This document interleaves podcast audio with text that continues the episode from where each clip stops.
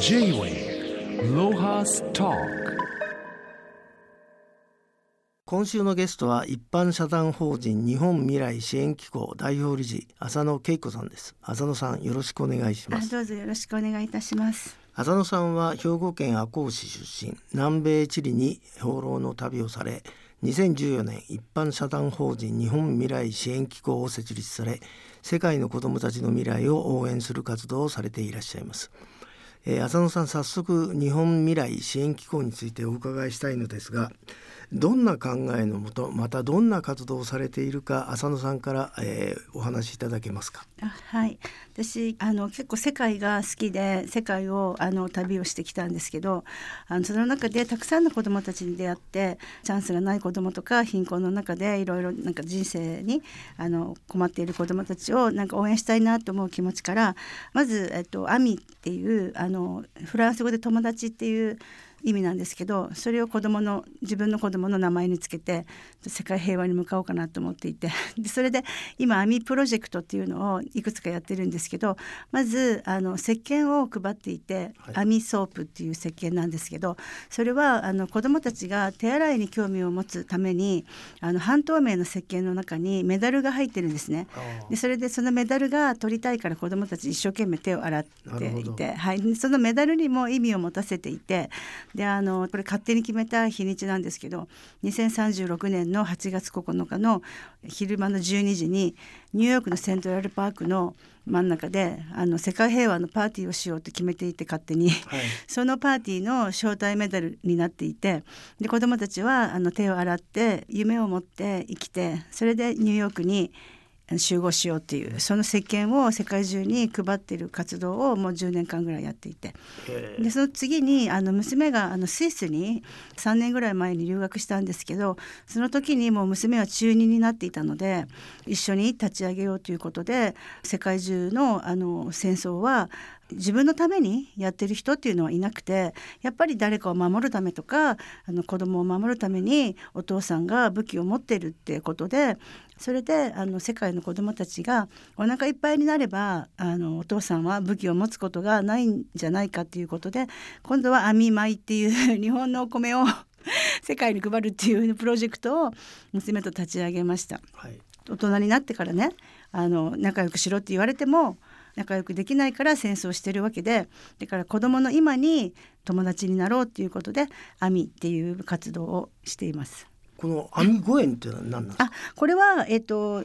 私結構貧しい国とかに行くんですけど、そうするとすごい物乞いの子どもたちがたくさん来て、やっぱりあのお金を欲しがるんですよね。でそれみんなああいう大人が回収して、でもその日本円の5円あれ穴が開いててそれって世界のお金の中でも珍しいんですよ。うん、で日本円だからそのそういう貧しい国で大人が回収しても使えないんですよね。うん、だからちょっと5円玉あげようとあと5円ってあの日本では円5円の円。うんだからいろんな意味を込めてお守りとして子どもたちに日本円の5円を配ってるんですよ。でもあれですね、はい、なんかお話聞いてるともう勝手にや発送してあそうです。勝手に活動している誰も欲しがってないのに勝手に配ってるっていう。そ,、ね、それがそれがいいね。J-Way ロハスター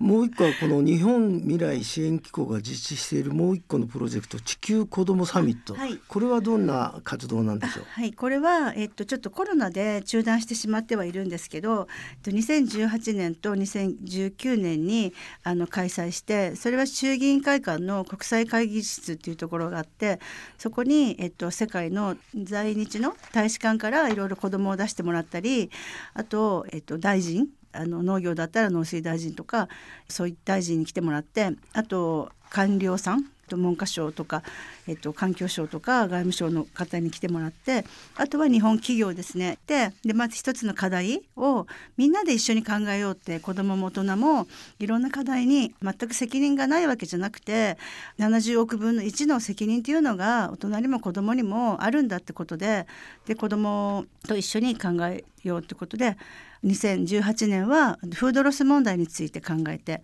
2019年は海洋プラスチックごみ問題について考えるっていう会をややりました。それとこのフードロスロス問題とか海洋プラスチックゴミ問題とかこういうのをまあみんなで議論して、ななんかまとめたんですか？あまとめてます。あそうなんですか、はいじゃあじゃあそれは一般の人も見れるんですかね？あそうですね。はいはい。じゃあ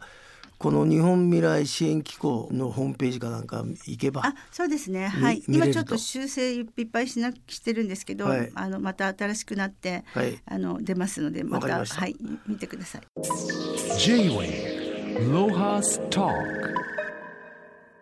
まずあのそもそもこの浅野さんがこうした活動を始めたきっかけがカンボジアでの体験ということですけど。あカンボジアで、まあはい。たまあ、それがきっかけってわけじゃないんですけど、はい。まあ、世界の子どもたち見てて今もはい。私セネガルっていう国に住んでるんですけど、はい。やっぱりその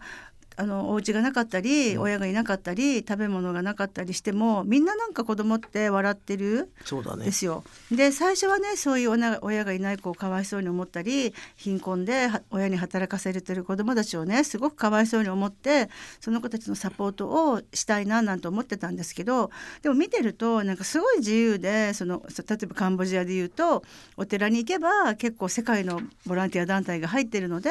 ちょっとした食べ物はあるしあと教育もあのいろんな語学を教えてもらったりもできるしでもやっぱりそのかわいそうなのはあのちょっとした感染症とかちょっとした病気で本当あっという間に子供って死んじゃうんですね、だからまあ石鹸を配ろうという最初の発想ではあるんですけど、なるほど。そのうちにそういう子供たち全然かわいそうじゃないなってそれよりもなんか日本の子供が笑ってない、あうん、その方がよっぽど私はあのかわいそうに思ってきて、だから今はこの世界の活動を通してやっぱりメッセージは日本の子どもたちにあって、やっぱりあの、ね、もっと笑って生きようよっていうのは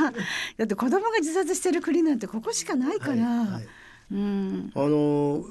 このカンボジア行ったきっかけは何だったんですか？あカンボジアは、あまあ基本私世界フラフラしてるので、あのまあどこ行かれてあもいういですけど。ね。はい。別にどこがきっかけっていうわけではなく、はい。まあ世界で子どもたちを見ててまあいろいろ感じたことで今でもセネガルって国に住んでるんですけどもう2年経つんですけどまあそこはそこでいろいろ子どもたちと一緒にやってます。浅野さんはそのセネガルで何やってんですか？あ私はいろいろあの本業全然違うんですよ。これは仕事ではなくて社会活動でこれでお金儲けをしようとはしてなくてこれはただの自分の趣味で、自分が働いたり集めたお金でやりたいことをやってるだけで、全く仕事は関係ないことをやってるので、あの制度の方のあのコンサルティングをやってるんですけど、はい。それも、えっと、今セネガルで、まあ、その仕事をしながらあーそうそうですね。はい、あのこのボランティアで行ってるわけでも何でもないので。なるほど、はい J-Way Lohas Talk. えーまあ世界の子どもたちの平和を願っていろいろ活動されていらっしゃる浅野さんですけどもそのご自身はどんな活動で育ってまた子どもの頃はどんなお子さんだったんですか？あ今で言うとなんかのなんとか障害なんだと思うんですけどあもう全然フラフラしててあんまり小学そうか。そうかな。あんまり小学校も行きたい場所じゃなかったし、はい。あとなんか、まあ、中学校とか高校はまあ行ったんですけど、あんまり記憶になくて、うん。それよりもなんか川であの太陽がキラキラしてるのをずっと何時間も見てたり、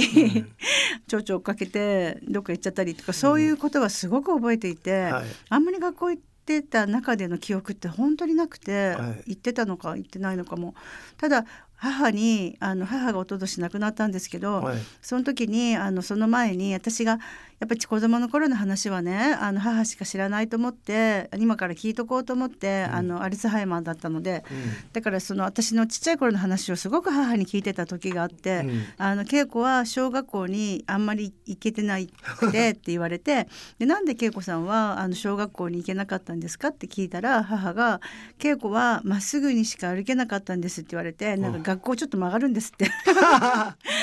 だからなんかなんかちょっとおかしかったんですね多分。そうとにかくまっすぐにしか生きてないっていうかまっすぐ進んでるっていうか行きたい場所だけに。え。ーうん、それでさ最初の海外の旅はどちら行かれたんですあか一番初めはねなんか香港とか、はい。ハワイとか、うん。あとはでも一番遠くに行ったのは20代の時にエジプトに行ったのが一番遠くかな。エジプト、え。ーあと南米のチリに放浪の旅って書いてあるんです私基本なんか星が好きで、うん。で世界で一番星が綺麗なアタカマ砂漠っていうのがチリにあるんですよ。そこでまあフラフラしてたっていうか。うん。でもあのすごいね感動したのがもう360度星で自分の足元まで星でその中にあのずっと何日も何日も星空を見てるとあの自転に気づくんですよ地球の。あー僕はね、宇宙の滑る音が聞こえるあの砂漠でよ夜空見てると。だからあーなんだって地球ってやっぱり宇宙の中動いてんだっていう感じがしたね。うん。それでそのその一緒に行った人が動いてるのは僕らなんだっていう言葉がむっちゃ感動して。うん。そう。え J-Way Lohas Talk まあ、あの日本未来支援機構では音楽に関するものもあるようですけどこのはい。ピースピアノプロジェクトあこれについてはいちょっと教えていただけますか？あはい。私のピアノとの出会いはあの七本指のピアニストの西川五平君っていう、はい。あのオリパラで最後の鳥を取ったピアニストなんですけど、はい。彼と10年前に出会った頃で私彼はあの私の人生に音を乗せたくれたことでとても感謝をしてるんですけど、でそれでそのピアノを今はあの販売しながら世界遺産で子どもたちと音楽祭をしたいっていうのが夢っていうかなんですけど去年の11月3日には広島の原爆ドームの前の空の下に広島市が初めてピアノを置いてそれでそこでそのいろいろウクライナの子どもとかいろんなあの子どもたちがあのキラキラ星を練習してきてそれであの世界の子どもの幸せと平和を願ってキラキラ星を演奏するっていうあの音楽祭をやったんですけどそれをこれから世界遺産で世界中でやっていきたいと思っててで今年はあのセネガルゴレ島のあのここは負の世界遺産であのセネガルって、えっと、ニューヨークから8時間、はい。パリから6時間ブラジルから5時間っていう立地にあるんですね。その立地がゆえにあの過去にあの奴隷貿易の中心になって帰らざる扉っていうここから出ると二度とアフリカには戻れないっていうあの海の前の扉があってそこのモニュメントの前でピアノを置いて子どもたちがキラキラ星を演奏するっていう音楽祭をやることになってます。6月1日、このちょっと話が戻っちゃうんですけどこのピースピアノっていうのは、今これ僕パンフレットを見せていただいてるんですが、天板の内側にえ絵が描いてありますよね。あそうですそうです。これはどなたがお描きになってあの今いろんなアーティストがとコラボしてるんですけど、はい。この広島でやった音楽祭で使ったピアノは、大竹ひろ子ちゃんっていうはい。蝶々を描く、おー。あの日本画家の女の子でまあ日本画家にはこだわってるんですよ。はい。それでその子が描いたあの花と蝶々の作品をプリントしたものを、うん。あの販売してます。いろいろであとゴレ島の方はあ今回セネガルでで使うピアノは須田悠馬くんって言ってこの子は発達障害なんですけど、ちっちゃい頃から動物の絵ばっかり描いてて、でその子の絵の絵の中から鳥の絵を選んで、うん。それをプリントしたものを私があのゴレ島に寄贈するっていうことで、はい。そのコンテナ出すのが今大変で今やってるんですけど それで寄贈してで私あのピアノあげるって言ってるからどこもノーって言われなくて でそこの子供たちとキラキラ橋弾かせてって言ってるだけなんですよ。うん、だからでその地元の子供たちが今セネガルでもあのピアノなんて見たことみんなないんですよ。うんあの今セネガルでは去年2台ちっちゃいピアノを寄贈してきた学校があってそこでピアノのクラスができて、うんそこでみんなピアノ今キラキラ橋練習しててで今度6月では私が届けたこのピアノでああのゆうまくんのピアノでみんながキラキラ星を世界の子供の幸せを願って演奏するっていう。ででもすごいね。セネガルの子供たちはちゃんとピアノを習おうとするキラキラ星。ああの見たことないしやっぱりあの、まあ、学校の中で弾きたい子だけを集めてるのでそうクラスを、うん、まああのもうずいぶん前になるけど坂本龍一とさはい。アフアフリカのケニアのママサイマラってマサイのとこ行ったんね。そしたら彼もやっぱりその子供たちにピアノを聴かしたいっつってまあ面倒くさいこと言うなと思ったけどまあ持ってった。あピアノ、うん、そそれへでえそれで彼がいくらひ弾いても子供はもう真似しないでもうバンバン叩くだけで、えあーあそうですね。だから随分違うんだなと思って。でもこれを、えー、とセネガルで、うんえー今年の6月に、はい。えーこの日本未来支援機構が主催する平和への祈りの音楽祭、はい。これにはどんな方が参加されるんですか？あこれはピアニストのめいちゃんと尺八奏者のうん。ゆうたくんって子は来るんですけど、うん。日本からは来ないです。向こうで、あのあの日本祭りをやって、まあうんまあ目的はもう日本のことを好きになってっていうに大人になった時に日本に武器向けないでねっていう、はい。そういう目的でセネガルの子どもたちとセネガルにいる日本の子どもたちが一緒に世界の子どもたちの平和を願おうっていう、うん。まあキラキラ星引こうっていうことでですね。そそれはあれですか、ごレ島でやるんですか？そうですそうです。はい。J-Wave Lohas Talk まああの今日は数々浅野さんに、えーお面白いプロジェクトを、えーおお聞きしたんですけど活動資金はどうしてんですか？金かかると思うんですけど。えっと企業さんとか、うん。あとピアノ売ったりして、うん。まあ基本私があのペコペコ頭下げて 回ってますね。えでも、はい、ただこれ別に、まあ、うん。ピアノを上げることだけがお金かかるんですけど、うん。あとは別に子供と一緒にキラキラ、そこにその辺にいる子供を連れてきてキラキラ星引こうって言ってるだけなので、うん。そんなにお金かかることじゃないんですよ。なるほど、うん、このへ平和へのこの音楽祭も、はい。じゃあこう出席あのするのは主に地元の子どもたちなんですか？あそうですねあとにあのセネガルにいる日本の子供たちとか、はい。えっと、セネガルにいる外国の子供たちとかみんな一緒にやります。えーその笑いの少ない日本の子どもたちに何かやろうっていうプロジェクトはないんですか？あえっ、と日本の子供たちですね、うん。そうなんですよね。私がなんかいっぱいいっぱいで まだそこまで できてなくて。だからなんかいつかねなんか日本の子供たちねあの、まあ、どこでもね来てほしいしあのねなんか交流できればいいな。ただ私はこの自分がピアノを寄贈した国の子供たちと、はい。あの国境を越えて時差を越えて、ピアノのねキラキラ星の連弾をするのが夢なんですよ。何十カ国で。はあ。でそれはもちろん日本も入れるので、うん。そうやってつないでね友達にえなってほしいっていう、その計画はこの2036年のニューヨークの前なんですか？後なんですか？あそれは。あそのニューヨークはあのどうでしょうね。あと何か それまだ何もかで次な多分2026年はドイツの国際平和村ってやるのはもう決まってるんですね。うん。ここはもう世界中の紛争地域からもう50年にわたって子供を死にそうな子供連れてきてあの治療して戻してるっていうところがあるんですよ。ドイツのデュッセルドルフに。はあ。そこがあの今アフガニスタンと、えっと、アンゴラの子どもたちが1,000人ぐらいいて、その子たちがやっぱり手がなかったり足がなかったりするんですよね。でそこではドイツの病院が例えばうちは1人 OK とか、うちは2人だったら大丈夫って感じで、そこからあのえっと、飛行場で200台ぐらいの救急車が待機をしてて、でこれは政府の力ここだけ入ってるんですよ、救急車は政府が出していて、でそれで病院はもうボランティアで手を挙げててそこにバーって運ばれて、で治療してもらって、ここの平和村っていうのはリハビリ施設なんですね。はい。でそこがデュッセルデルドルフっていうあのオランダ寄りの,、はい。あの場所にあるんですけどそこに子どもたちはいるんですよ。え。J-Wave Lohas Talk. ー浅野さんはそのご自身の今までの活動を、まあ、本になさるとか、レポートするとかそういうことしないの？いやしたいんですけどいっぱいいっぱいでいやいや話話聞いてるとさ君あれじゃないの？あの ね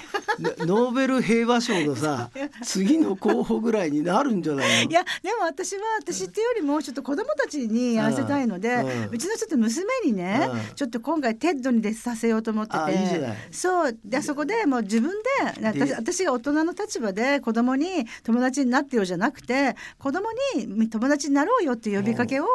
させたいなと思って、うみんなあれだもんね。環境問題ってみんなそうだもんね、親が自分の子供にさ代弁させてさ、うん。うん。世ただあれは批判してるから。ななかなかいいじゃん、でも。批判してるからね、うんうん。あの叩かれるけど、うん。あの友達になろうよっていうことは誰も批判しないことだから、うん。えー、浅野さんのそのかわいそうに犠牲になろうとしてるお嬢さんの名前なんていうんですか？あ、アミちゃんです。アミちゃん。だからこのアミちゃん。スイスにいる子ね。そうそう、えー。アミちゃんもちっちゃい頃から巻き込まれてて、うん。もうちっちゃい頃からアミちゃんあのもう教え込んでんな。そうです。あの、はい。今日は世界平和のためにバス停に一人で行くのよとか、ああみちゃん世界平和のためにうん。今日ご飯一人で食べるのよとか。うん。あみ世界平和のためにご飯を食べるよとか言ってそういうふうに育ってるので。巻き込まれてますね。なんかあれだね。漫画になりそうだねあなたの話あってね。そうですか。漫画の一緒に漫画によろしあまあ今日は大変あのす素敵な話をあどうも世界中を旅した気分になりました。あありがとうございます。まあまあこれからもあ、ほはい。キラキラ星頑張ってください。あありがとうございます。どうも今日はありがとうございました、はい、ありがとうございます。J-Wave Lohas Talk